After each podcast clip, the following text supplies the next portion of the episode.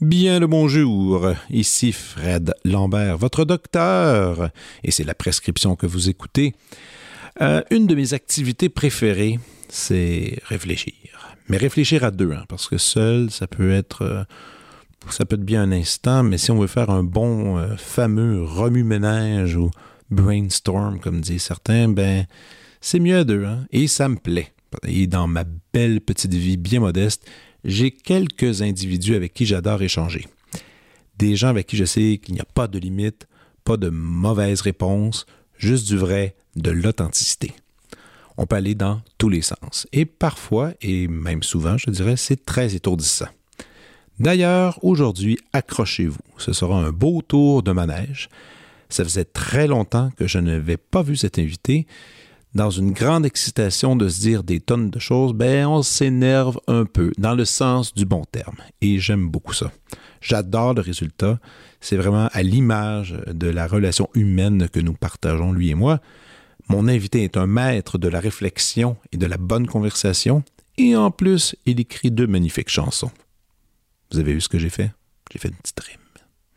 Je l'aime énormément. Voici mon ami Jérôme Minière.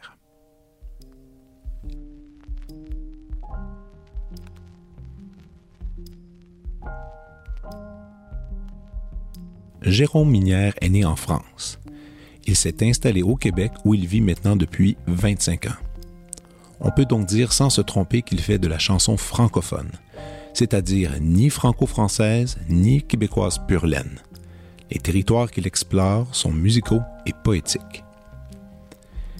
Il a fait paraître une douzaine d'albums, dont Jérôme Minière danse avec Héricoptère en 2013, Félix pour l'album Electro, le vrai, le faux en 2010, Cœur en 2007, Petit cosmonaute en 2002 et Jérôme Minière présente Hélicoptère en 2001. Encore une fois, Félix album électro de l'année. À titre de compositeur, auteur, réalisateur ou remixeur, il a travaillé avec de nombreux artistes dont Pierre Lapointe, Martin Léon, Michel Faubert, Jean-Pierre Ferland, Jim Corcoran, Dumas, Lassa Dessela, Franny Holder et Bia. Par ailleurs, il a publié son premier roman, L'enfance de l'art, en 2014 chez Quai numéro 5 XYZ. Son nouvel album, La mélodie, le fleuve et la nuit, sortira en août 2022. Voici une jolie jazette avec Jérôme Minière.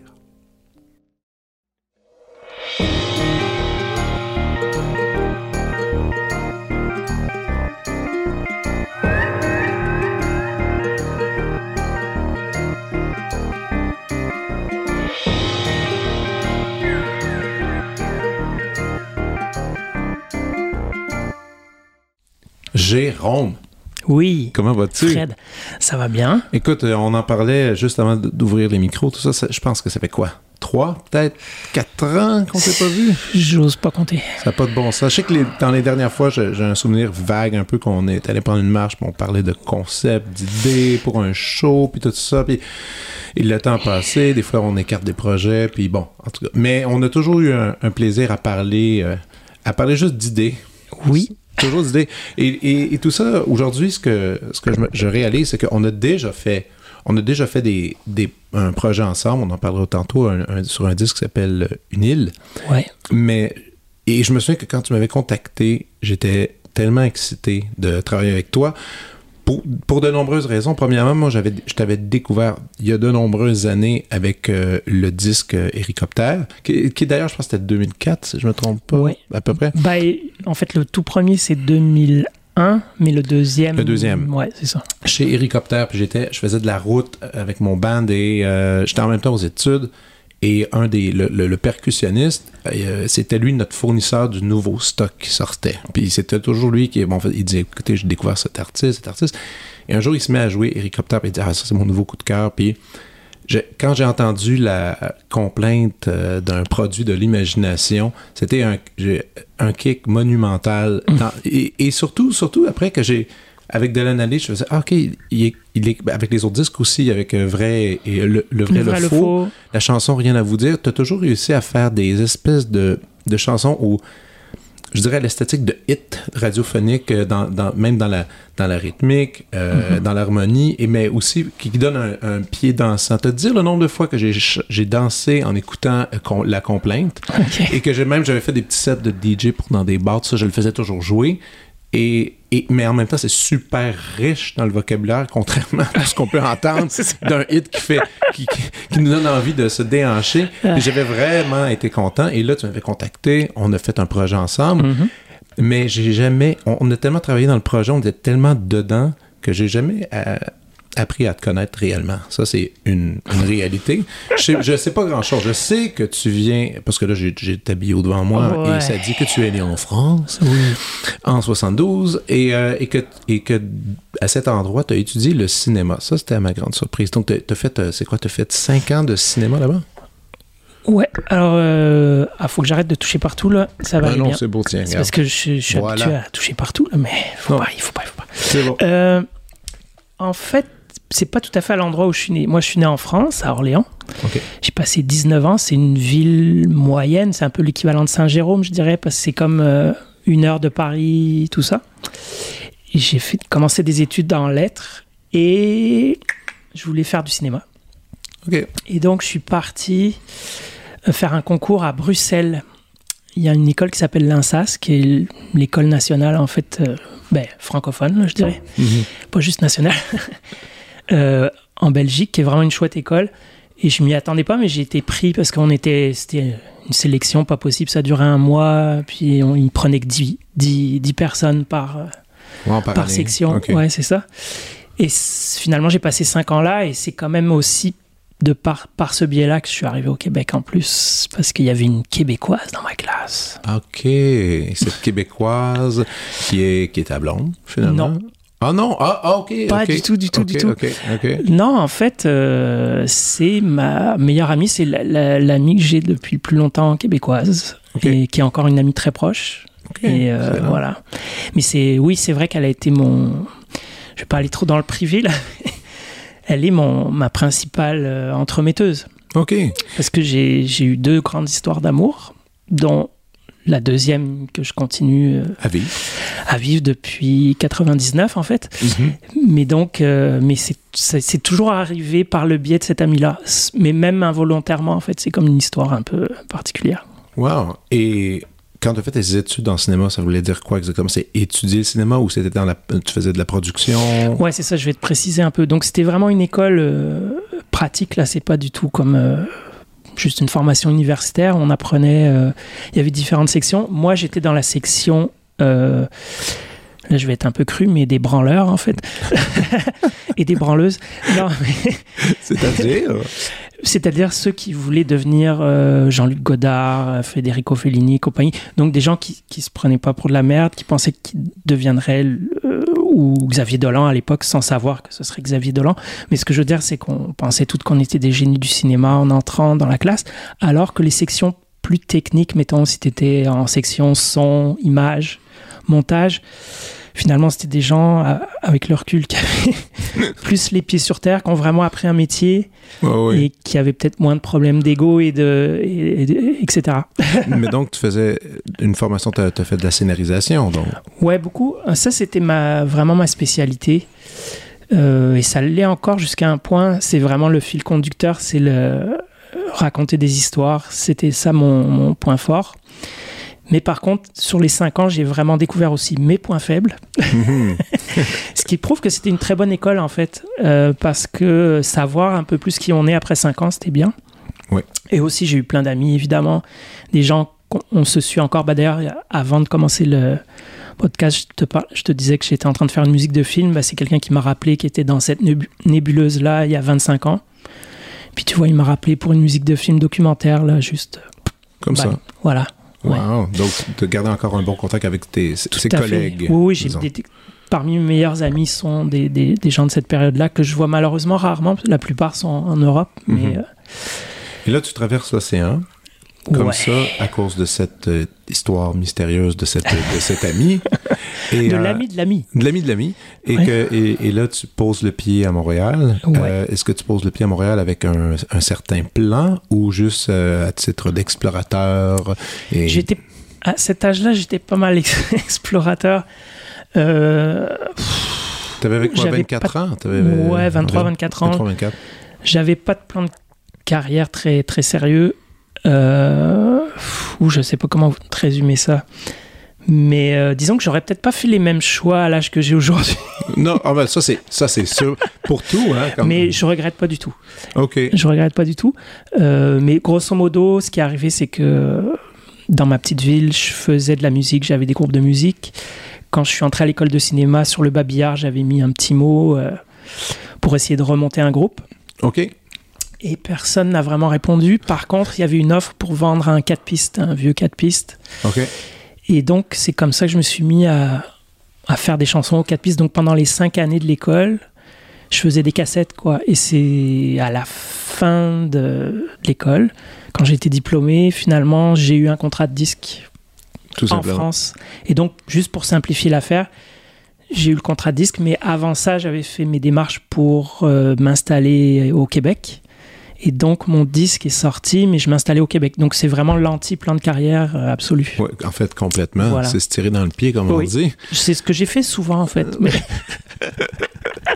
ça doit être pour ça que je danse ou que je fais danser. Oui, exact, c'est ça. Et là, et donc, quand tu t'es installé ici, il fallait tout bâtir un, réseau, un nouveau réseau, si on peut dire ainsi. Donc, comment, parce que quand on regarde la liste, tu sais, tu travaillé avec tellement de gens, tu sais, mm Léon, Michel Faubert, Jean-Pierre Ferland, Corcoran, Dumas, la SADC, Franny Odorby, je veux dire, c'est un peu absurde, là, et ça continue la liste, mais pour avoir ces contacts, c'était quoi? T'allais voir des shows, t'allais leur jaser, t'allais jaser avec les gens après, c'était...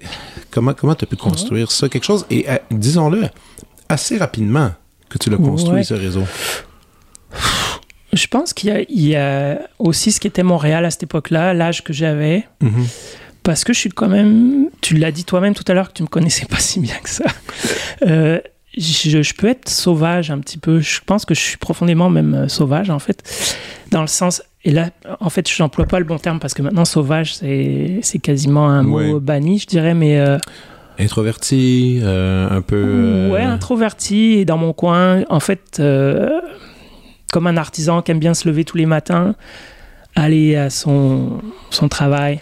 C'est un peu ça ma, ma, vie, en fait. Puis, euh, mais c'est encore ça, en fait. C'est encore ça. Et ce qui est drôle, c'est qu'il y a une filiation. Là, je, je, pars dans tous les sens, mais ça, c'est une habitude. Oui, oui, non, puis, euh, euh, et, je l'embrasse, cette habitude. Alors, tu as le droit d'y aller. Oui, en fait, mes ancêtres, tout simplement, j'ai. Mes parents donc viennent de deux villages à 10 km l'un de l'autre, en Beauce, la Beauce française. Donc, la Beauce québécoise, il y a des, des, collines, des montagnes. Euh, la Beauce française, c'est le plat pays. C'est, c'est comme la, la, Mancha aussi, près de Madrid, c'est, c'est plat, quoi. Mhm. Et il y a des champs et tout. Et donc, c'est un, au fond, j'ai des origines. Euh, comment je dirais ça? Mes parents sont la première génération qui a débarqué en ville, en fait, dans une petite ville. Et derrière ça, c'était soit des, des gens qui étaient reliés vraiment à, à la, terre ou artisan. Mais surtout artisan en fait. Et donc, au fond, mes deux grands-pères, si j'y pense, c'était des gens qui étaient pareils assis. Euh, j'en ai un qui était horloger dans un petit village. Mais dans le sens où euh, horloger de l'époque où on fabriquait des, horloges, des comptoises, mhm. on réparait les montres, etc. Euh, mécaniquement. Et moi, j'ai vu d'ailleurs comment, dans les années 80, quand j'avais peut-être une dizaine d'années, avec l'arrivée de la montre à quartz, etc., le, fait que finalement il, a perdu prise un peu sur ce métier-là avant, avant d'être à la retraite, un peu comme on a beaucoup vécu euh, dans plein de métiers en fait. Mm-hmm. Mais donc c'était de l'artisanat. Et dans le cas de mon autre grand-père, ça c'est assez intéressant, lui était en fait au départ euh, artisan bourrelier. Ok. Bourrelier, c'est-à-dire il, s'occupait de faire des harnais. Euh, euh, toutes les pièces de cuir euh, justement pour le bétail, etc. Mais aussi, je pense qu'il faisait des, matelas, toutes sortes de choses. Des trucs faits à la main, voilà. encore une fois. Et pareil, lui aussi a vécu ce truc-là, mais plutôt dans la mécanisation, c'est-à-dire qu'après la Seconde Guerre mondiale, il était assez jeune. Évidemment, il y a eu la mécanisation euh, agricole. Ouais. Et donc, il s'est, comment on dirait, il a bifurqué. Il n'avait pas le choix, en fait. Il est devenu assureur agricole. Voilà. Mais tout ça pour dire qu'il y, a, cet, aspect euh, un peu obstiné euh, et, dans son coin. Et mon père, dans un sens, est aussi dans cette lignée-là, d'une autre manière, que je relis. Euh, mhm. Tu vas voir que c'est pas du tout le même métier. Mais bon, Pour moi, ça a un lien. mon père, en fait, est psychiatre. Donc, lui, à l'époque, faut voir, il était le fils aîné, c'est à la campagne. Et donc, normalement, il aurait pu devenir, par exemple, curé, médecin, avocat. Et donc, il est devenu médecin. Et comme euh, il a fait des bonnes études et tout, et, mais par contre, comme il était peut-être un petit peu euh, en recherche ou en proie à ses propres démons, je pense qu'il a été vers la, psychiatrie en fait. Ok. Mais donc, ça veut dire que toute sa vie, là, il vient de prendre sa retraite, il a été assis dans une pièce avec des, des gens qui passaient, mais aussi dans, installé à un bureau et tous les matins, et etc et discuter avec eux et, d'être plongé dans leurs histoires aussi. Ouais. Et donc, il y a quelque chose de très euh, sédentaire, en fait. C'est bizarre, mais. Sédentaire, mais j'aime bien quand tantôt tu as dit mécanique. Parce qu'il y, y, a un mécanisme dans tout ça, dans la, dans la, dans la façon d'établir ton boulot, ta relation, ben, peu importe avec ton métier ou la personne avec qui tu, tu fais ton, ton, tes échanges. Moi, je me souviens que la, première fois j'étais venu chez toi, on, j'étais venu prendre un café, on s'était parlé un peu, puis t'as dit, OK, on va aller au studio. Et là, on a pris une petite marche dans le coin de Jean Talon. Ouais. Puis, on est rentré, puis, là, puis là, on est rentré dans ce, ce, petit studio. Et, écoute, est-ce qu'il y a une fenêtre, même? Oui. Mais elle est, elle est, elle est, elle est bien cachée, cette fenêtre. Non, mais en fait, il faut, que tu montes sur une échelle. OK, c'est ça, voilà. Mais je me souviens, j'étais rentré, c'était pas un fouillis, mais c'était beaucoup. Ben, peut-être maintenant, oui, mais. Tu peux le dire comme ça. Mais il y avait tellement de, de, de machines, de, de, trucs, et c'était assez minuscule. Et tu disais, ça ici, je m'enferme, c'est ici que je travaille, que je bisoune mes, mes, mes sons, que, que je fais des recherches. Et ça m'avait vraiment impressionné parce que, évidemment, c'est peut-être encore la déformation professionnelle, étant donné que je suis un musicien classique, puis j'ai tout fait un, un autre apprentissage de la mhm, musique. Tout à fait. Et, et, qui, qui, est dans la, dans la pratique de l'instrument, seulement l'instrument et l'interprétation. Dans ton cas, quand tu m'expliquais, ben, tu vois, moi, c'est ça, je passe des heures, euh, je viens de m'acheter un petit clavier qui propose tant et tant de sons, faut que je les teste toutes pour trouver qu'est-ce que j'aime, prendre des notes, tout ça, et, et les mettre dans des contextes. Et c'est un travail complètement fou, là, à, vrai dire. Moi, moi je trouvais ça fou parce que. Moi, je, trouve que c'est plus ton travail qui est fou. je sais, je sais, je sais. C'est ça, c'est comme. Chacun sa. Chacun, chacun son truc, mais je me souviens que ça, ça m'avait beaucoup, euh, beaucoup impressionné. Puis par la suite, après, en parlant avec d'autres musiciens qui, qu'on connaît, qu'on connaît, qu'on, qu'on a comme amis, c'est ça que, c'est, que les gens font. Je pense à Philippe Brault, d'ailleurs, euh, qui, travaille avec... avec... qui on a bossé pas mal récemment. Pas mal récemment. Il me disait la même chose. Il dit Écoute, je reçois une nouvelle, je sais pas, une pédale de quelque chose, puis il va l'analyser, aller lire là-dessus, sur des blogs, tout ça. C'est vraiment un, travail indépendant. Mais je ferais quand même une différence euh, si tu parles de Philippe. Mm-hmm. Euh, mais je pense que ça vient vraiment aussi de, de toi, ton esprit. Parce que dans ta lecture, c'est-à-dire que tu m'attribues euh, des forces que j'ai pas. En tout, en tout, cas, elles sont, elles sont autres que ce que tu décris, je pense. C'est-à-dire que je, je, suis pas trop du genre à aller dans les. Tant que ça, euh, lire les, les, notices et tout ça. Je suis plutôt euh, une sorte de. un peu fou furieux, quoi. C'est-à-dire que je, j'y vais, quoi. Ouais, tu plonges. Ouais. Tu prends l'objet. Mais donc, c'est pas c'est très intuitif, c'est pas c'est pas en, carré, c'est pas structuré. C'est pas structuré. Non, du tout. Intuitif et En fait, la structure, c'est la routine. Ouais. la répétition, mais le reste ne l'est pas. OK, OK. Mais donc, revenons encore euh, un peu avec les, ton, ton, arrivée au Québec. Donc, tu as décidé de, de, de, commencer à faire ta musique, tout ça. Euh, c'était qui tes premiers collaborateurs pour faire un, un, band? ouais, ça c'est une belle histoire aussi. Alors, parce que donc je fais un premier disque qui est enregistré à l'époque, donc en Belgique, puisque je, terminais l'école, et l'été suivant, on est resté avec un, un, type de ma classe qui est un de mes meilleurs amis. C'était sa première fois comme un son. D'ailleurs, c'est pour ça que le disque a sonne d'une drôle de manière parce que je pense qu'on n'avait pas encore notion complètement de la compression et d'autres effets. Donc c'est un, anti. Euh, j'ai un ami mixeur qui l'a écouté plus récemment et il dit c'est comme un anti-mix en fait. C'était très drôle. Mais euh, où est-ce que j'en. Ah, je suis parti dans. C'est ça. Bah, tu vois, ça avec, ton avec ton ami. Vous êtes, vous êtes là, vous faites, vous faites euh, votre projet, le disque est anti-son, un petit peu dans, le, dans la balance. Oui, mais aussi donc basé beaucoup sur du 4 pistes, des petits bricolages, c'est-à-dire pas du tout un, disque de groupe. Hmm. Et quand je suis arrivé ici, on a dû adapter. Et ce qu'il faut se rappeler aussi, c'est que dans le milieu des années 90, j'ai eu ce problème jusqu'à, je dirais, peut-être 2002-2003. C'est très difficile d'adapter euh, une production électronique euh, sur scène. C'est-à-dire que, ou alors tu étais un DJ ou quelqu'un vraiment juste en musique techno, et donc tu étais dans un contexte comme ça, mais si tu voulais, mettons, chanter et qu'il y ait de l'électronique et des instruments, c'était pas du tout intégré, l'équipement n'existait pas réellement, c'était de l'équipement souvent de studio. Et si tu regardes, à part des très très très gros projets, mettons, je sais pas, Massive Attack, Set, des choses comme ça, c'était pas faisable tout simplement techniquement ou euh, c'est une question de moyens, mais aussi d'objets et aussi de connaissances. Et euh, donc, le, premier groupe que j'ai monté, on jouait des adaptations tout simplement euh, de tes pièces, de mes pièces, batterie, basse, guitare, comme un groupe normal, quoi. Ouais. Et, et, ça a été souvent comme ça, en fait. ça a mis beaucoup de temps avant qu'il y ait comme une coïncidence, je dirais, entre ce que je produisais et ce que j'étais capable d'amener sur scène. Après aussi, des fois, j'ai dévié, mais par goût aussi. c'est une autre histoire. Mais, mais tout ça pour dire que ma, ma, ma copine de, de l'époque, en fait, euh, travaillait au cinéma du parc. Ok. Et donc, était ouvreuse et tout. Et son, un de ces des types avec qui elle travaillait s'appelait Kim Ho. Il s'appelle toujours d'ailleurs Kim mhm. Ho. Et un super guitariste. Euh, qui jouait en fait avec un autre type qui s'appelle Sid, qui était l'ancien drummer de Me Mom and Morgan Taylor. Ah, Et en fait, c'est eux qui m'ont pris en charge. Et donc, pendant les premières années, j'avais un band euh, total anglophone. Ouais. Mais voyons. Ouais. Wow, ok. Ouais. Et c'était super chouette. Et Kim, on a joué. Euh, Kim, euh, je pense qu'il a joué jusqu'en 2007-2008, quelque chose comme ça, une dizaine d'années avec moi. Donc il y a eu des périodes. Sid, ça a été. Lui, il est parti à Vancouver, donc ça a duré moins longtemps.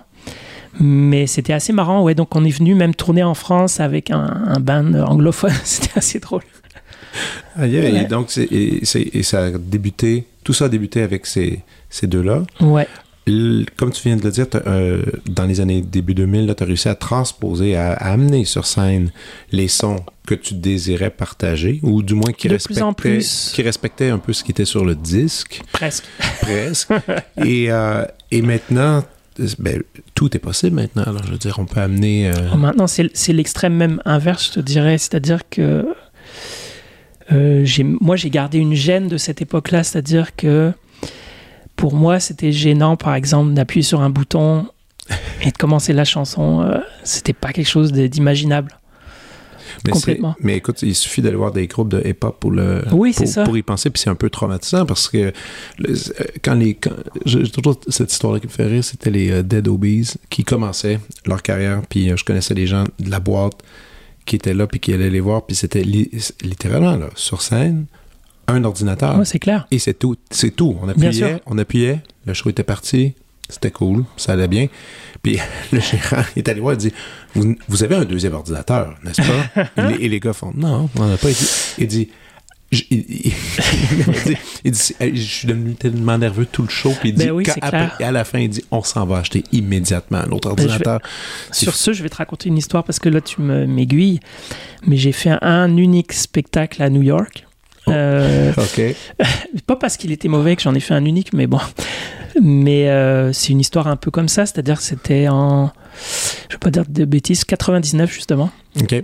Et donc là, il y a, y a un, type avec qui j'ai joué aussi très longtemps, qui s'appelle Christian Miron, qui était aussi DJ. Il est à la fois charpentier, DJ, il fait plein d'affaires.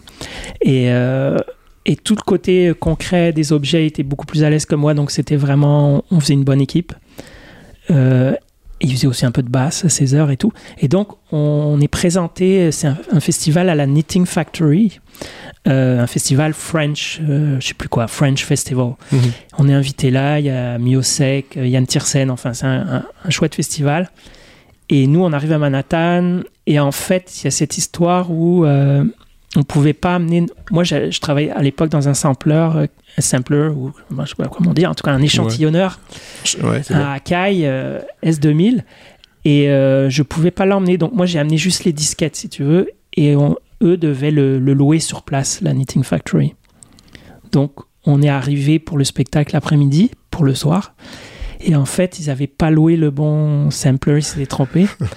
oh non. Et donc, c'était présenté partout comme un show électronique, euh, chansons électroniques, etc. Et en fait, c'était guitare-voix. donc, vous l'avez fait guitare-voix? Bah oui, on a, on a cherché, on, a couru dans Manhattan pour essayer de trouver. Euh, en tout cas, bon, on n'a pas réussi à avoir le bon sampler à ce moment-là.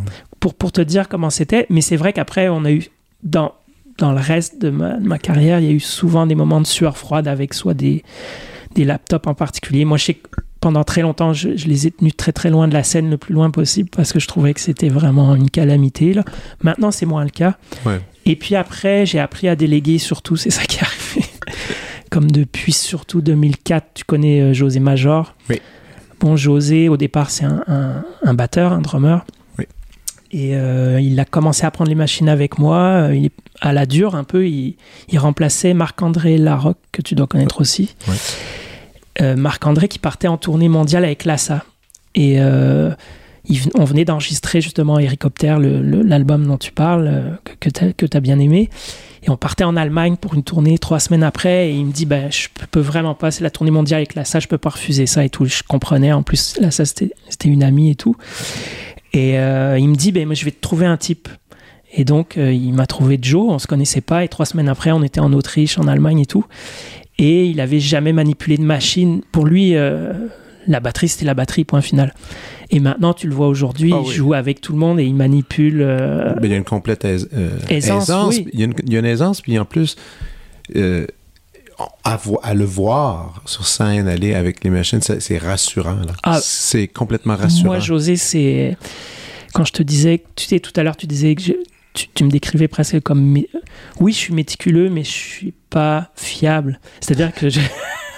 Il y a un aspect chaotique quand même dans, dans ma démarche. Ouais, je l'ai découvert sur scène avec toi. C'est ça. Ouais, ouais je l'ai vu. Et donc, ça prend, pour un équilibre sur scène, ça prend quelqu'un comme Joe ou alors que je sois tout seul. Euh, tu vois, ça, maintenant, je fais des fois aussi des shows tout seul euh, avec des vidéos, euh, une espèce de fausse conférence PowerPoint qui dérape complètement. Et ça, je sais que je peux déraper à 100% parce que je suis seul maître à bord, si tu veux, et je, ne vais pas embarquer tout le monde dans mon, dans mon truc. Bah, en fait, oui, je vais embarquer le public, mais pas les gens sur scène. Mais quand c'est vrai qu'il y a un spectacle plus traditionnel et qu'il y a quelqu'un comme Joe en arrière, je sais qu'il est plus carré que moi, vraiment. C'est ça, je suis pas carré. Je suis vraiment pas, carré. Non. C'est pour ça d'ailleurs que je travaille avec des machines. Parce que les ah machines sont carrées. Ah oui, OK, il y a des limites. Il y a des limites où est-ce qu'on peut aller. Elle te, elle, te, garde sur le droit chemin, ces machines. Euh, écoute, pour, pour, la préparation de ce podcast, je me suis un peu... Euh, d'habitude, je me mets à lire un paquet d'articles, je me mets à lire des entrevues pour être dedans. Là, j'ai décidé de pas faire ça. Super. Oui, et j'ai décidé de faire un, une, semaine entière où est-ce que chaque. Je, suis un coureur maintenant, j'adore le jogging. Alors chaque matin, je me prenais. J'ai fait la chronologie de tous les disques et je me suis tapé tous les disques. Donc là, j'ai là j'ai tout le, ton, ton, univers sur c'est parce que il y a d'autres choses aussi à côté qu'on on va discuter. Mais tout cet univers-là, il est, il est présent. Puis j'arrêtais pas de penser à la langue, euh, au français ton emploi de cette langue, comment tu la, tu la maîtrises, qu'est-ce que tu en fais exactement? Je trouve ça drôle parce que dans ta bio, tu dis, en tout cas, du moins, quelqu'un a écrit, peut-être pas toi, je sais pas. Je sais pas. que, que tu fais de la chanson francophone, c'est-à-dire, c'est ça qui est écrit, là, ni franco-française, ni québécoise, pure laine, les, et que tu mais que c'est oui, c'est du français. Et, en, y pensant, c'est vrai. C'est vrai que tu vois un peu dans, dans ce côté-là. Il y a un français un peu neutre qui est présent dans, dans ben, en tout cas ton accent il commence un peu à se dissiper tranquillement ce, qui, est une, ce qui est une belle chose c'est le fun c'est vraiment unique il n'y a pas beaucoup de gens qui chantent comme ça mais les thèmes que tu emploies même la, le style de mots que tu prends moi je connais pas beaucoup de gens qui utilisent tu sais tu vas jamais aller dans des dans des euh, des, paraboles grotesques ou gigantesques. C'est toujours un peu dans la subtilité. C'est très proche des livres aussi en même temps. Proche, mm-hmm. Quand on parlait de scénario, tout ça. Est-ce que des fois, tu essaies de, de, sortir de l'exercice de lecture ou tu essaies de justement, ben d'écriture, ou tu essaies de garder un peu cette esthétique-là? Est-ce que c'est volontaire ou, ou c'est juste naturel? Euh, je pense que c'est naturel, mais par contre, un peu comme toi, tu, tu travailles ton violon, euh, c'est un travail constant. Ouais c'est paradoxal de dire que c'est naturel et que c'est un travail constant, mais euh, euh, je pense que ça, euh, ça a quand même beaucoup évolué entre mes débuts et aujourd'hui. Oui. J'ose plus faire plus court ou plus, entre guillemets, simple. Mais oui, c'est toujours un combat un peu. Ben, écoute, entre autres, ce que j'ai remarqué, c'est qu'il y a un certain moment, tout le monde fait ça en chanson, c'est normal. On fait des belles rimes. On veut que on fait, on veut qu'il y ait, on, veut qu'il y ait de, la musique dans les mots, c'est normal. Et euh, il y a, à partir de, et j'ai remarqué là, c'est vraiment juste après Hélicoptère, tu as commencé à faire, non, les rimes, c'est peut-être pas si nécessaire que ça. Tu as dit comme ah. un peu adieu à ça. Par moment. Sérieux? non, mais des fois, il y en a. tu peux pas juste pas faire des chansons sans rime. On en a besoin. Il y en a. Mais, mais tu, tu prends souvent un chemin, un petit chemin à côté des fois, ça, des fois ça, ça, les mots s'abandonnent comme ça. je disais, ah, OK, là, hmm. il a commencé à décider d'aller, d'aller dans ce coin-là. Puis j'ai remarqué ah, une différence. Je sais pas, ça coïncidait un peu avec tes projets d'écriture, entre autres d'un livre, parce que tu as fait un livre. Ouais. Et des fois, je me disais, ah, peut-être, peut-être que c'est l'influence de ça, peut-être, je sais pas. Ah, c'est curieux parce que je j'avais pas du tout cette impression-là. OK. L'opposé? En fait, je te dirais, mes tout débuts, surtout français, donc les deux premiers albums, euh, il y avait à peu près pas de rime. C'était. Tu parles de celui qui s'appelle, peux-tu me dire le nom? Euh, Il y a Monde pour n'importe qui. En 96 et La nuit éclaire le jour qui suit en 98. Ah. Mais ils sont. Si, si t'étais pas là, dans la boucle à cette époque-là, tu les connais peut-être pas. Non, je suis pas dans la boucle, mais en fait, ils sont pas si faciles à trouver. Ils sont très difficiles à trouver parce que le label Lithium français a fermé en 2002 ou 2003. Et ah. comme j'étais pas dans les méga stars du label, en fait la méga star du label c'était Dominique A. Ok, parce que moi, mon, mon ton univers, il commence en 2001. Ah, donc voilà euh, pourquoi. Bon, l'histoire est faussée. Il faut, je vais, je vais devoir. En fait, l'album Monde pour n'importe qui, je l'ai rendu disponible sur YouTube euh, il y a quelques mois ah. pour le 25e anniversaire. Donc ça, c'est le fameux premier album. ça, il euh, faut, faut, le dire. Allez, allez écouter ça. Je vais être le premier à aller, écouter. Tu vas être surpris par le, ma voix qui est pas la même même si j'ai encore une voix assez juvénile, là, elle était encore plus juvénile. Alors, je sais pas si c'est imaginable, mais c'est possible. Et euh, mais alors, ça veut dire qu'en fait, il te manque une énorme pièce du puzzle. Ouais. Parce que les, particulièrement le deuxième album, c'est un album en fait qui était quasiment du rap. Ok. Il y avait à peu près pas de rime. Et je pense que les deux premiers, j'étais vraiment dans un truc euh, pas punk parce que la musique était pas punk, mais j'étais très euh, anti-norme. Mais voyons. Et donc, je te dirais que c'est plus à partir du moment où j'étais avec la tribu au Québec que j'ai euh, été reconnu dans le sens que j'ai fait Petit Cosmonaute, j'ai gagné à la disque comme auteur-compositeur et que quelque part, j'avais pas le même mandat. Ça peut paraître étonnant, mais avec mhm. Lithium, c'était un type qui était derrière Lithium qui s'appelle Vincent Chauvier. Et lui, si tu veux, c'était vraiment dans le contexte français un label euh, très underground, très, euh, très niché. OK mais qui était distribué par euh, Virgin France. Donc il y avait à la fois du gros, mais aussi quelque chose de très spécialisé. Et en fait, après, quand, quand ma fille est née, donc en 2000, j'ai signé avec la tribu et ça a été un mandat complètement différent puisqu'au fond, la tribu se présentait plus comme un label plus généraliste, bizarrement. Donc c'était à la fois plus modeste parce que j'étais dans une structure plus petite, mais c'était plus généraliste. Et je pense vraiment que, que quand même les, entre guillemets, ben, les œuvres sont liées aux commandes. C'est-à-dire c'est même pas euh, conscient, mais je m'adressais pas au même public. C'est-à-dire que je pense que depuis euh, début 2000, je m'adresse à un public dans un certain sens plus radio-canadien. mais, mais et, j'en suis content, hein, c'est pas. Mais ce que je veux dire, c'est que c'était plus ouvert comme spectre, et donc euh, progressivement, je pense être plus, entre guillemets, traditionnel que ce que j'étais. Ah oui. Et donc faire plus de rimes, etc. Oui. Wow, ok, ok. Mais je, je vais, je vais te. J'ai un bouquin sur lithium que je vais te prêter. Ouais. Et euh, le- la nuit éclaire le jour qui suit, il va falloir que je la mette en ligne aussi. Parce que c'est un disque un peu culte. C'est un disque double avec une face instrumentale et une face euh, chantée. Et qui est vraiment euh, presque du rap, en fait. C'est. C'est ça. Écoute, et, et- et là, tu vas découvrir, j'ai nommé ça, pour moi, tu existes depuis 2001 en disque, mais pour bien les gens aussi, je pense. Oui, oui, en je fait, pense- pour la majorité des gens qui Je connaissent. dirais moitié-moitié. Euh, pour Bon, les Français. Au Québec, pour, c'est ça. Ouais, au Québec, c'est moitié-moitié. En France, c'est plus compliqué parce que c'est presque l'inverse. C'est-à-dire qu'il y a des gens qui m'ont perdu de vue depuis le Québec.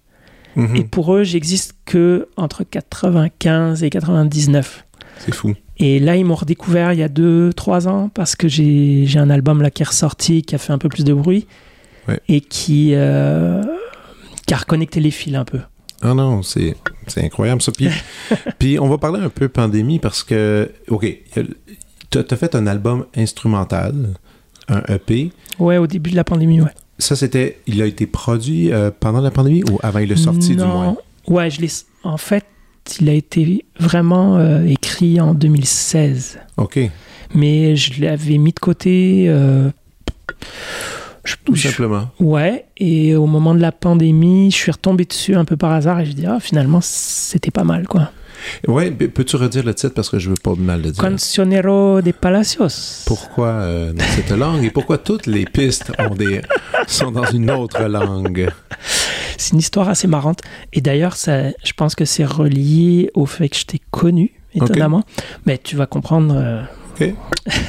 L'histoire. Ouais. Mais en, tout cas, quand je dis toi, c'est- c'est c'est toi, mais aussi des gens justement comme Philippe Bro ou d'autres, c'est-à-dire des gens qui sont instruits en musique, qui peuvent interpréter une partition ou l'écrire, Mhm. chose que je peux pas vraiment faire, c'est-à-dire je suis vraiment nul. Mhm. Voilà. Et donc, le contact avec des d'un musicien quasi autodidacte, ce que je suis, j'ai appris le piano, mais j'étais vraiment un mauvais élève. La guitare, je suis autodidacte, je sais même pas ce que je joue. C'est comme si c'était, je connaissais toutes les rues de Montréal, mais sans connaître leur nom. En fait, ça ressemble à ça. C'est tellement un truc euh, que, que je comprends maintenant, là, que, je comprends, que, je comprends qu'il existe, que je commence à avoir un petit peu trop d'amis qui sont dans cette Ah, euh, ok. catégorie Tu commences de à trouver gens. ça chiant? Non, non, non, ben, je te- je- évidemment, on se pose toujours la question, je me dis, est-ce que moi, si ça avait été, est-ce que ça aurait pu être le cas? De devenir comme ça, d'être capable, parce que c'est Non, je pense qu'on est ce qu'on est. on- oui, on est ce qu'on est. Ah, ça, oui, bien dit. Mais, mais c'est quand même un truc, tu sais, car Pierre, c'est la même chose. Pierre Lapointe, même Ah chose. ouais, Pierre aussi. Mais Pierre, c'est un peu Non, bizarre. il est un peu plus lettré que moi, je pense, pour il, le, il a le fait, cinq- il a fait tout ça. 50 violons quand même quand il quand était même. petit. Mais, euh, mais aujourd'hui, il lit pas une partition. Là. Il Ouais, fait ça. pas ça, il touche pas à ça. Là. Je dis, même, il met ses mains sur le piano, puis, puis ça part tout seul. Moi, ça, je comprends Mm. rien ça. Puis toi, c'est la même chose avec la guitare. Tu pars, tu, tu connais l'accord de ta guitare, mais après, tu mets tes trucs. Je sais tu pas dis- trop ce que je fais, ouais. Euh, mais mais je- pour moi, l'idéal, mais ça, c'est c'est vraiment les.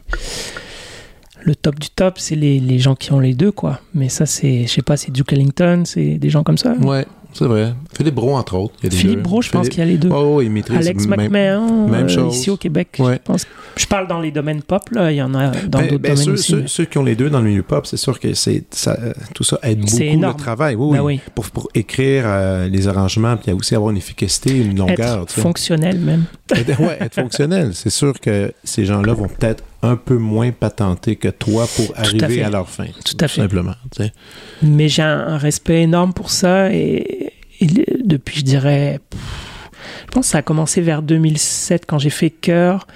J'ai bossé avec, en particulier avec Guido Del Fabro, avec, qui je bosse encore euh, souvent. Super violoniste, Et concepteur. euh, progressivement aussi, c'était des commandes. Là, j'ai beaucoup travaillé en théâtre aussi pendant 10 ans pour Denis Marlowe et le fait de, de devoir me frotter à des domaines qui étaient moins les miens, justement peut-être parfois plus académiques ou, ou plus, euh, plus sérieux, ou confronté, comme par exemple là, on- avec Philippe, on était sur la pièce Soif. Mhm. Euh, Il y avait le Quatuor Bozzini, par exemple. Donc, bah, d'être tous les jours à côté d'eux euh, pendant deux mois, c'est sûr que ça, ça... Ah, ça donne une perspective. Ouais. ouais. Et au départ, je dois t'avouer que j'étais hyper complexé. D'être à côté de Philippe et du quatuor, pour moi, c'était. J'avais l'impression d'être un pur imposteur. En plus, dans cette pièce-là, je jouais de la guitare. Donc, c'était vraiment le... très, très étrange. Et en fait, c'est un peu comme tu disais, je pense qu'il y a vraiment. Euh, premièrement, on, est un peu ce qu'on est, mais, mais je pense qu'il y a, il y a des points de réunion. Euh, moi, dans le groupe, des fois, on s'en parlait. Euh, un, guitariste avec qui j'ai joué aussi très longtemps, Denis Ferland, lui, il a étudié la guitare classique et tout, donc il, il, sait, il sait ce qu'il joue. Et ce qui est assez marrant, c'est que finalement, c'était comme de la traduction, c'est-à-dire que souvent, quand on était dans des situations professionnelles où il fallait aller très vite, il était mon, mon, interprète, quoi, mon, traducteur. Euh, voilà. Mais donc là, on a fait un très très long détour. Pour venir à ce disque instrumental. Et donc pour moi, c'était tabou, l'interprétation et reprendre une partition ou reprendre, euh, puisque je me sentais complètement nul pour ça, tout simplement. Et il y a eu donc des déclics beaucoup qui se sont faits en théâtre. Par exemple, il y a un moment, j'ai eu une commande pour une pièce qui s'appelait La Ville de Martin Crimp. Et euh, Denis Marlowe demandait que, toute la, composition, la musique, l'univers sonore de la pièce soit basé sur une seule pièce de Schubert. Et donc pour moi, euh, c'était assez terrible parce que, comme je disais, je suis nul pour lire la musique. Et donc j'ai été chercher les partitions en MIDI. Ok, ben oui. Et donc je les ai travaillées à ma manière, c'est-à-dire avec les outils que j'avais euh, à travers le MIDI. J'ai ralenti la partition, ben, j'ai ralenti l'interprétation, j'ai fait toutes sortes de, de manipulations. Et finalement, c'était super intéressant et ça m'a décoincé, je dirais. Mhm. Je me suis dit, bah en fait, c'est dans le mot interpréter, euh, il n'y a pas une façon d'interpréter. Euh, et je me suis dit, au fond, j'ai autant le droit d'interpréter. C'est sûr que je vais pas, je vais pas faire chier tout le monde à essayer d'aller à l'OSM euh, faire je sais pas quoi parce que ça va être affreux. Mais interpréter avec mes outils et à ma façon, c'est possible. Et donc, aussi, j'avais une recherche, c'est dans ces années-là, vers 2015, sur euh, l'anonymat. Hmm. Et donc, je ne sais pas comment ça s'est fait, mais anonymat, interprétation, Internet, tout ça, j'ai fait des recherches et je suis tombé sur des partitions anonymes du 15e, 15-16e siècle. Euh, les Cancioneros de Palacios. Donc, c'était la musique de la cour du roi d'Espagne, qui était toute euh, écrite par des, la plupart, donc par des anonymes, et qui, a été conservée. Et donc, il y a des, transcriptions MIDI de ça, de certaines pièces anonymes. Et je suis parti de ça, je me suis dit, bah, au fond, ce serait super intéressant de faire un album électronique en partant de ce matériau-là, le réinterpréter. Plus comme un remix, dans le sens où euh, il y a certaines pièces qui sont très proches de l'original, mais d'autres qui sont complètement éloignées. C'est-à-dire, je l'ai utilisé comme matériau de base, mhm. matériau harmonique en particulier, parce que la, question que j'avais, c'était, j'avais déjà fait des albums de musique ambiante, et souvent, euh, en musique ambiante, sais, dans une tonalité, c'est modal, je sais pas, ça, ça bouge pas beaucoup. Exact. Et euh, je m'étais dit, ça serait quand même marrant de confronter. C'était venu justement avec ce, ce, travail de Schubert que j'avais ralenti à l'extrême et donc l'espèce de richesse harmonique qu'il y avait qui était incroyable. Chaque accord, pour moi, c'était comme une mine d'or, quoi. Ben oui. Et je me suis dit, ah, ce serait chouette d'arriver à. Je pense pas d'ailleurs y être parvenu complètement, mais euh, de. Parce que je pense pas que c'est un disque ambiant, mais de d'essayer de confronter les harmoniques d'une autre époque à, à des outils d'aujourd'hui, à des sons d'aujourd'hui. Oui, à des sonorités euh, dites modernes. Et puis je pense que c'est aussi une démarche qui est plus large vers 95. Euh, euh, qu'est-ce que je raconte? 2015, pardon. je hmm. décale. vers 2015, je pense que c'est une question d'âge. J'avais plus de 40 ans, mais aussi de, de moments. Avant ça, j'étais vraiment, quand je disais punk, là, c'était no future et pas de passé non plus. C'était euh, j'invente dans le présent, j'invente dans le présent, il euh, n'y a pas de règles, etc.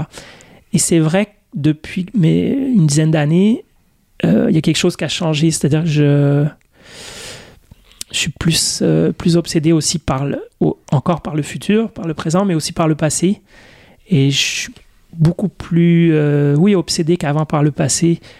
Mon propre passé, c'est-à-dire la, question de la mémoire, puis du vécu, puis de ce que j'ai laissé derrière moi, alors qu'avant je m'en foutais pas mal, euh, mais aussi tout simplement qu'au fond on peut pas rien faire de, nouveau sans, sans s'appuyer sur le, le, passé, sans relire le passé, sans comprendre le passé. Alors euh, ouais, en fait, c'est pas tout à fait vrai parce que quand j'étais enfant, je, rêvais de devenir archéologue. Donc j'étais quand même. Je me suis toujours intéressé aussi au passé, mais, mais c'est vrai que comme artiste, mes années de ado, vingtaine, j'étais très. Euh, bon. un peu presque arrogant, je Presque arrogant, mais je trouve ça drôle parce que je, moi, je, note ça surtout dans le milieu du cinéma. Des gens qui.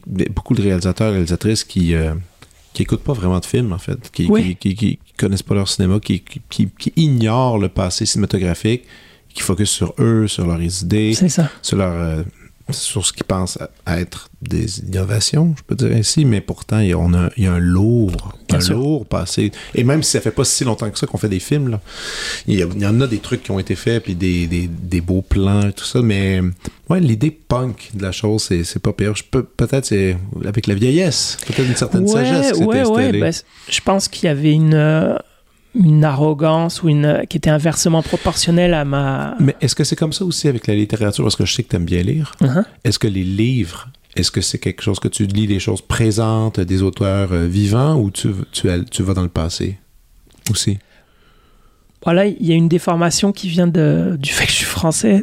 En France, on avait un, système où on, devait lire beaucoup d'œuvres du passé de toute façon. Oui, ça, ça, je comprends. Je parle, pas pour, pour, un, mm. un, point de vue euh, scolaire, mais bien, bien euh, personnel. Là, mais je te dirais, en, termes personnels, j'ai mis du temps à, aller vers le, le contemporain, en fait. Ah, OK. Mais ça, comme je te dis, c'est parce que c'était mes bagages de français. Mm.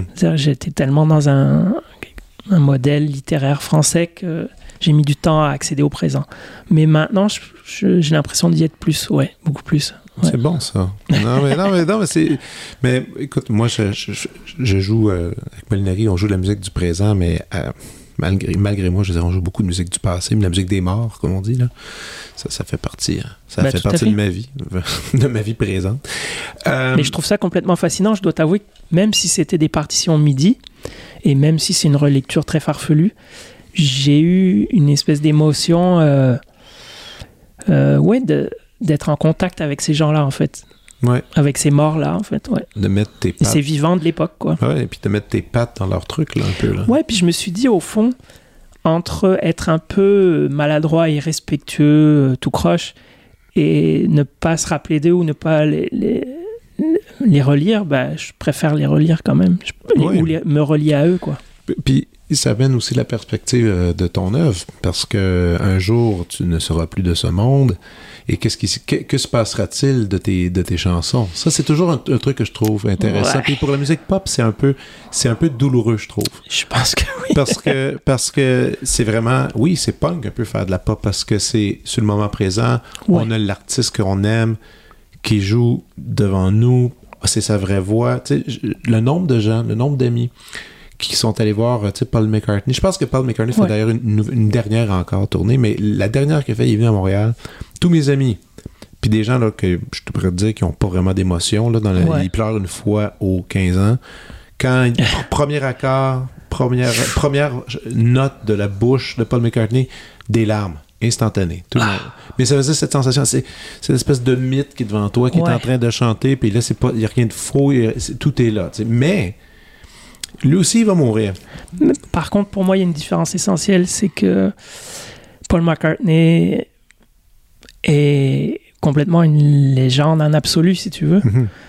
Euh, dans mon petit cas personnel, moi, j'ai l'impression d'être au mieux semi-populaire. C'est-à-dire que je pense que je suis plutôt à cheval entre plusieurs choses. Mhm. Donc, j'ai aucune idée s'il y aura aucun souvenir de ce que j'ai fait. Euh. Mais que quelqu'un un jour reprenne tes disques, les rejoue. Je suis même pas sûr parce qu'en plus, mes trucs sont un petit peu. Euh, euh pas ardus, mais pas, ouais, pas si évident.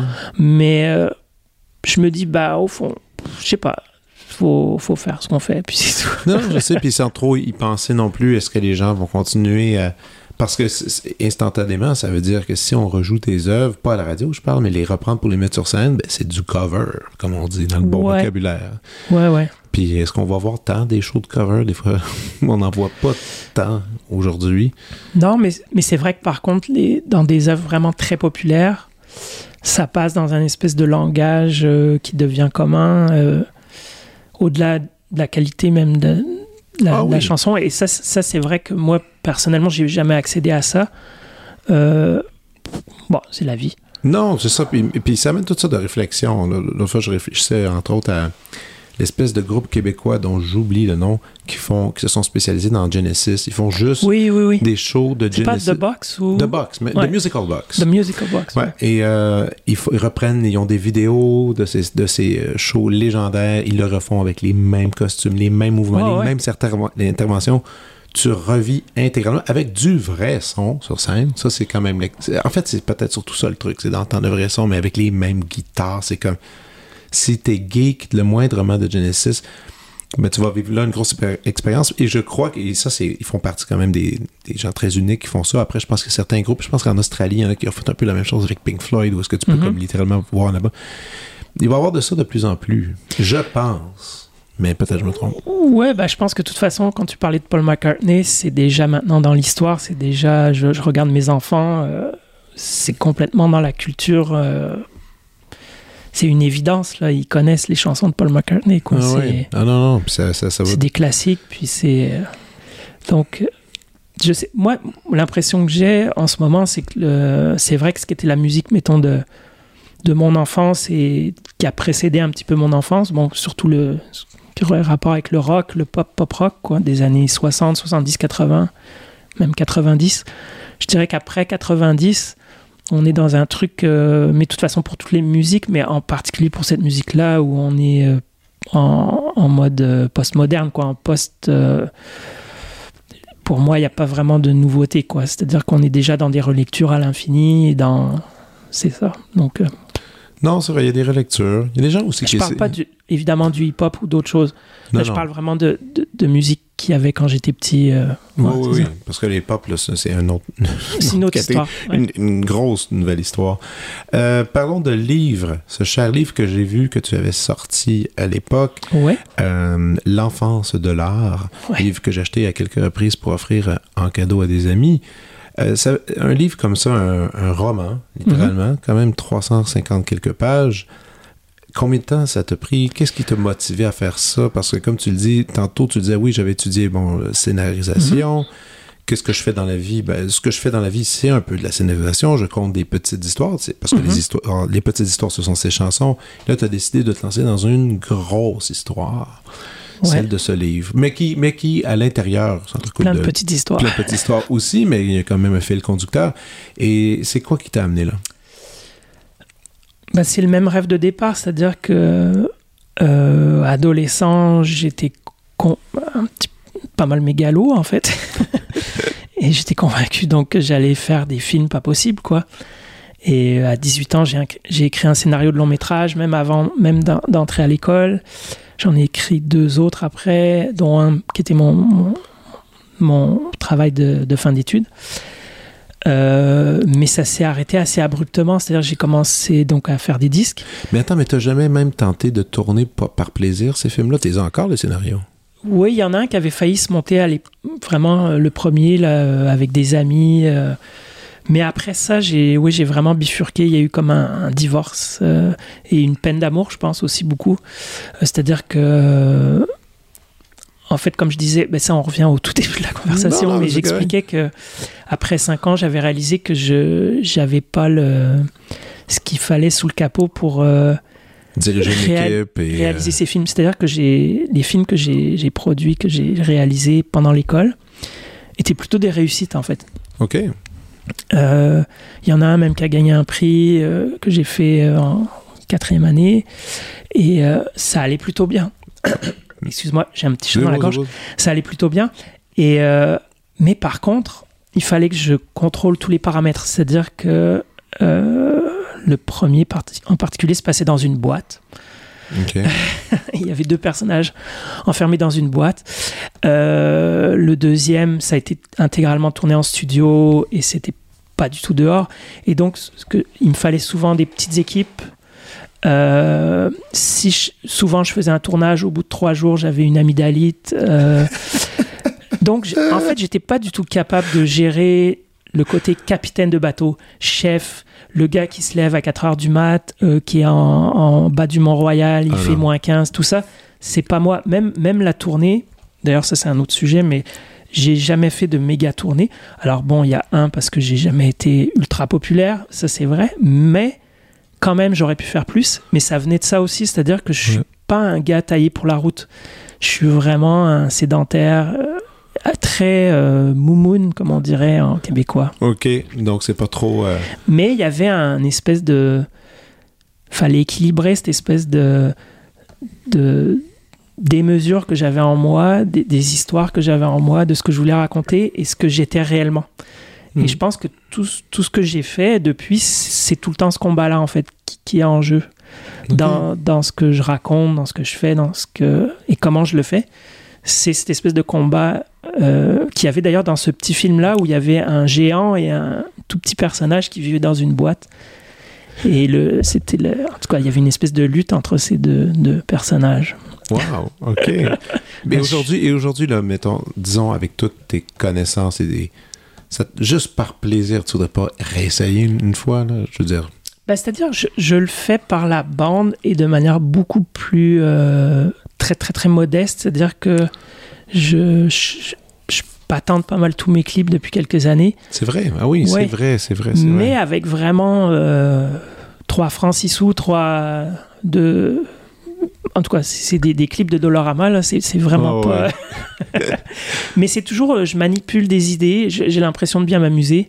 Oui. Euh, c'est des petits films aussi, ces, ces, clips-là. Mais c'est vrai que j'ai laissé derrière moi l'idée de de trucs plus gros. Je pense que la seule chose qui pourrait faire que ça arrive, c'est vraiment une rencontre, c'est-à-dire un, euh, de faire un binôme avec quelqu'un. C'est-à-dire, ça, moi, c'est vrai que j'en ai rêvé de quelqu'un qui serait ce capitaine de bateau euh, ou cette capitaine de bateau qui, qui, a envie de mes histoires ou que, que j'ai envie d'écrire pour cette personne-là. Ou d'écrire avec quelqu'un? Oui, avec quelqu'un ou pour quelqu'un et que, je sais que cette personne-là peut amener cette vision-là euh, et justement se lever à 4 heures du matin et aller, euh, je sais pas où, en hiver, hmm, tourner la scène euh, dans les bois. cher, ami, tu dis ça à la bonne personne. Tantôt, quand l'émission sera terminée, on peut, je vais avoir quelques noms à, t'offrir parce que c'est pas impossible. C'est pas impossible pour moi. Euh, c'est vrai qu'il faut que je fasse attention avec toi parce que c'est il y, a pas grand chose d'impossible avec Fred. Non, non, non, non, non, non, on peut en faire des trucs là. Euh, les prochains projets qui s'annoncent pour toi parce que là il y a ce disque qui va sortir en août. Tu as déjà un extrait qui est disponible en ce moment. Même plus parce qu'en fait je l'ai fabriqué au compte-goutte et donc il y a eu euh, trois, trois, extraits.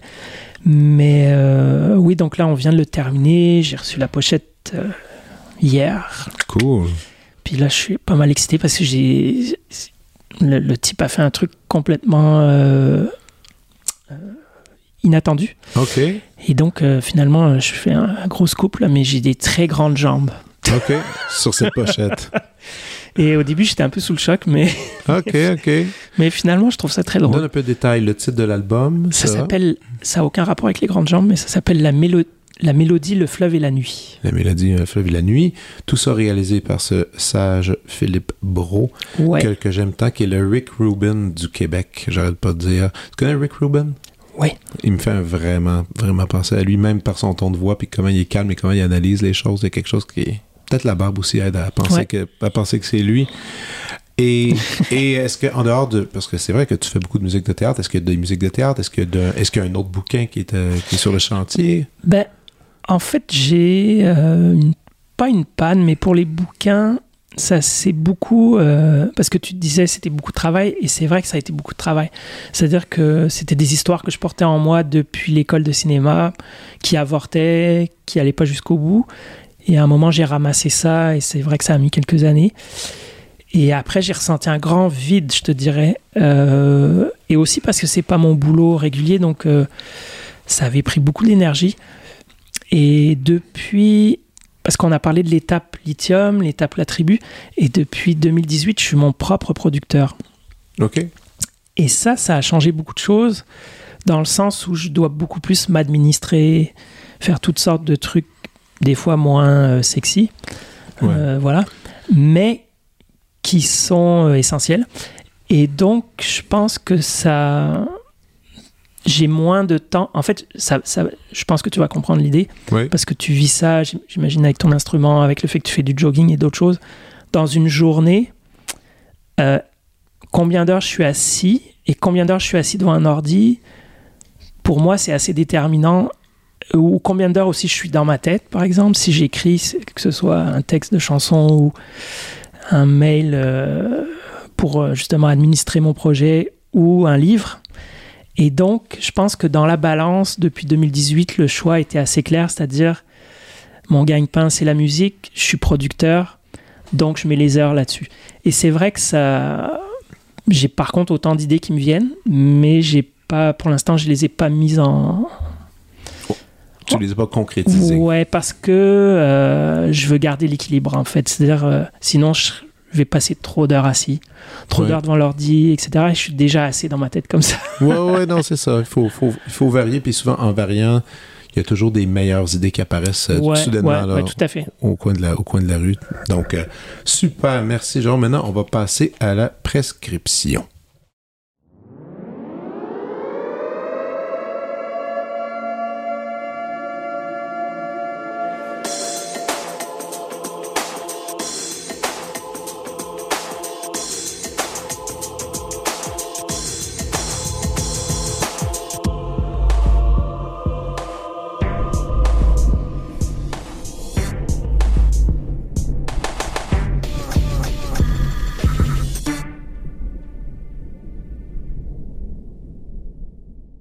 Alors c'est parti, Jérôme, ouvre le bal, s'il te plaît. Oui, alors c'est un dessinateur, toute son œuvre, tout simplement, entière. Oh. C'est euh, Sampé, le dessinateur Sampé, euh, dessinateur français. Ok. Euh, donc c'est lui qui a dessiné par exemple le petit Nicolas. Ok. Bon, avec scénarisé par René Goscinny, mais Sampé, c'est il faut absolument découvrir ça. Il a fait plein, plein, plein de livres. Euh, c'est quasiment de la philo. C'est euh, moi, je sais que s'il y a eu des fois des moments où j'étais déprimé, où j'allais mal dans ma vie, c'était le seul truc que j'arrivais à regarder, c'était des, livres de Sampé en fait. C'est vraiment, en fait, c'était, c'est ça. Si ça allait vraiment mal, c'était du Sampé, écouter peut-être du, du, du bac. Et à part ça, je tolérais rien du tout. ah t'écoutais du bac. Ça t'a amené une espèce de, de, paix. Euh. Ouais, ouais, ouais. Wow, donc sans paix. OK. Mais sans paix, honnêtement, te connaissant, je pense que tu vas embarquer parce que c'est. Euh, c'est de la philo, mais en même temps, c'est simple, c'est senti, c'est.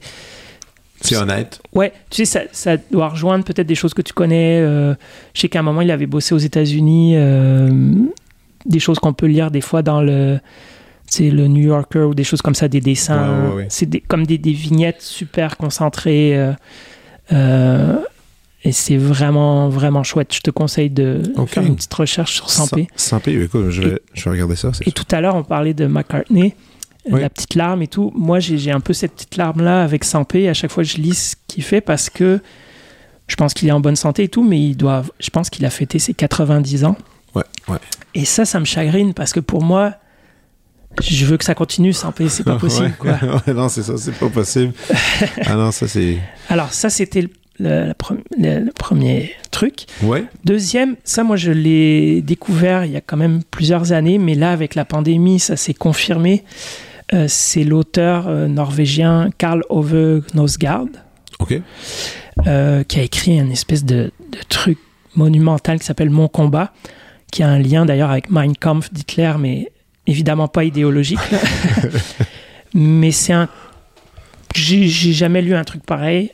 Euh, ça fait des milliers de pages, puisque chaque livre fait à peu près euh, entre 500 et 1000 pages, et il y en a 6. Oui. Et c'est pris dans un espèce de, de, temps présent, comme si, justement, comme là, on est en train de s'enregistrer, comme s'il était capable, lui, d'enregistrer ça avec la littérature dans le présent, comme ça. Wow. Et c'est évidemment une reconstitution, mais c'est complètement euh, étonnant. Et en plus, c'est très. Euh, ça, ça, ça, passe du plus trivial au plus philosophique. Euh, et c'est sans filtre aussi sur lui-même. C'est rare que, que moi, que j'ai lu quelque chose de, de si honnête. En fait, en même temps. Je ne l'ai pas rencontré, mais... Mais, de senti, de senti pour toi. Ouais, c'est vraiment très particulier comme, comme œuvre. OK, cool. Moi, j'ai une suggestion pour toi. Est-ce que tu disais tantôt, ouais, des fois, si je suis triste, je peux écouter du bac ou. quand, tu, quand tu écris ou en général, est-ce qu'il t'arrive de te mettre de la musique juste en arrière-plan dans tes actions? Oui. Ça peut arriver. Ça peut arriver des fois. J'ai un album qui est chouette parce que j'ai découvert qu'il peut être mis en arrière-plan, mais qui peut être aussi écouté attentivement et qui peut peut-être justement accompagner ta tête, quand, quand, tu disais quand tu es pris dans ta tête.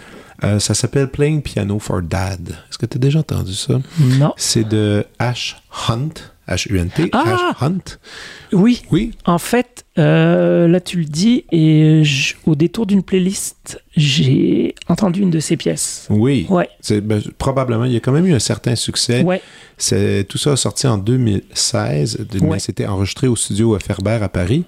En 2015, et l'idée est vraiment euh, assez chouette. Euh, je veux dire, c'est, c'est du piano solo qui peut un peu nous faire penser à Bill Evans.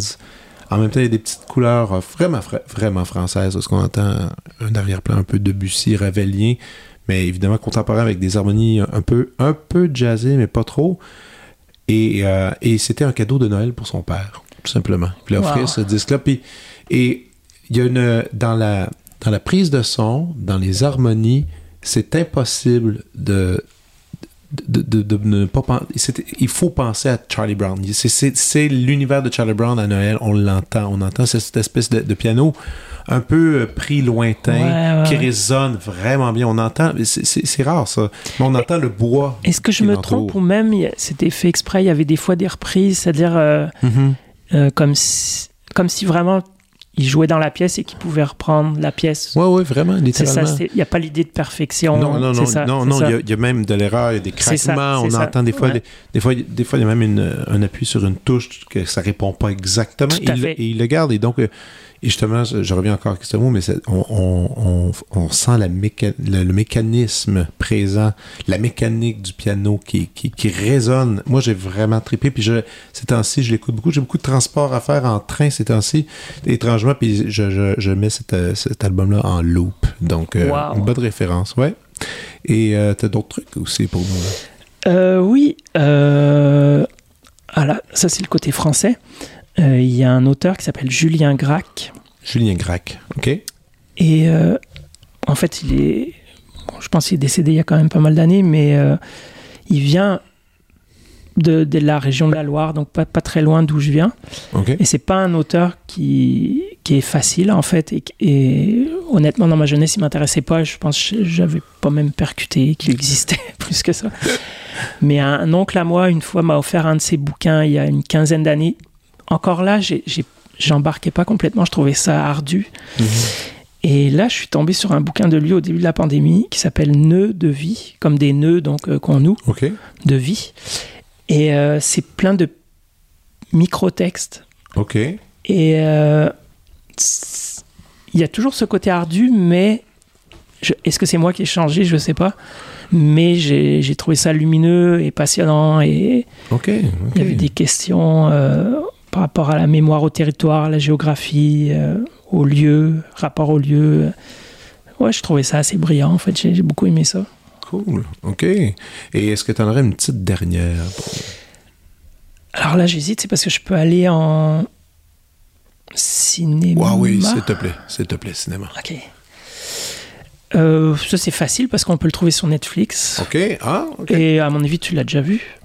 Parce que c'est pas, c'est quand même un truc assez connu. Euh, Yonosoyaki? Non. Ah, ah, ah. Yonosoyaki, c'est de Fernando Frias de la Para. Ok. Le nom, j'avais pas complètement retenu du rire, mais là j'ai pris note avant de venir te voir. Euh, c'est un film, euh, j'ai trouvé assez bouleversant et esthétiquement passionnant aussi. Ok. ça parle entre autres des gangs, mais c'est pas dans un sens Ouais, c'est dans un sens, disons, profond. C'est pas juste. Euh, Sur des gangs, quand tu dis des gangs, des gangs de rue, des. Euh, ou des... En fait, euh, ça se passe dans une ville. je me trompe tout le temps. C'est la ville qui est proche de la frontière américaine, je crois, au Mexique. oh, ok. Une très grosse ville, en fait. Pour le New Mexico, vraiment? Ok. En tout cas, il faudrait que je retrouve. parfait. J'ai, pas, je l'ai vu il y a à peu près un an et demi, là. Mais euh, au fond, c'est comment un jeune qui est pas du tout dans la violence et tout ça, par les grands frères et tout ça, se retrouve pris dans des histoires, mais ne veut pas être là-dedans. Et en fait, lui, il essaye de s'enfuir dans la musique en particulier et dans une musique euh, traditionnelle colombienne qui est une danse un peu ancienne. Et donc, c'est complètement anachronique parce qu'il est à la fois.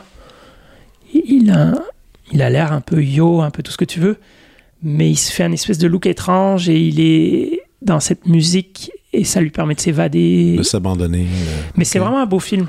Euh, Yono Sayaki. Avec beaucoup de musique, je, je ne suis pas là.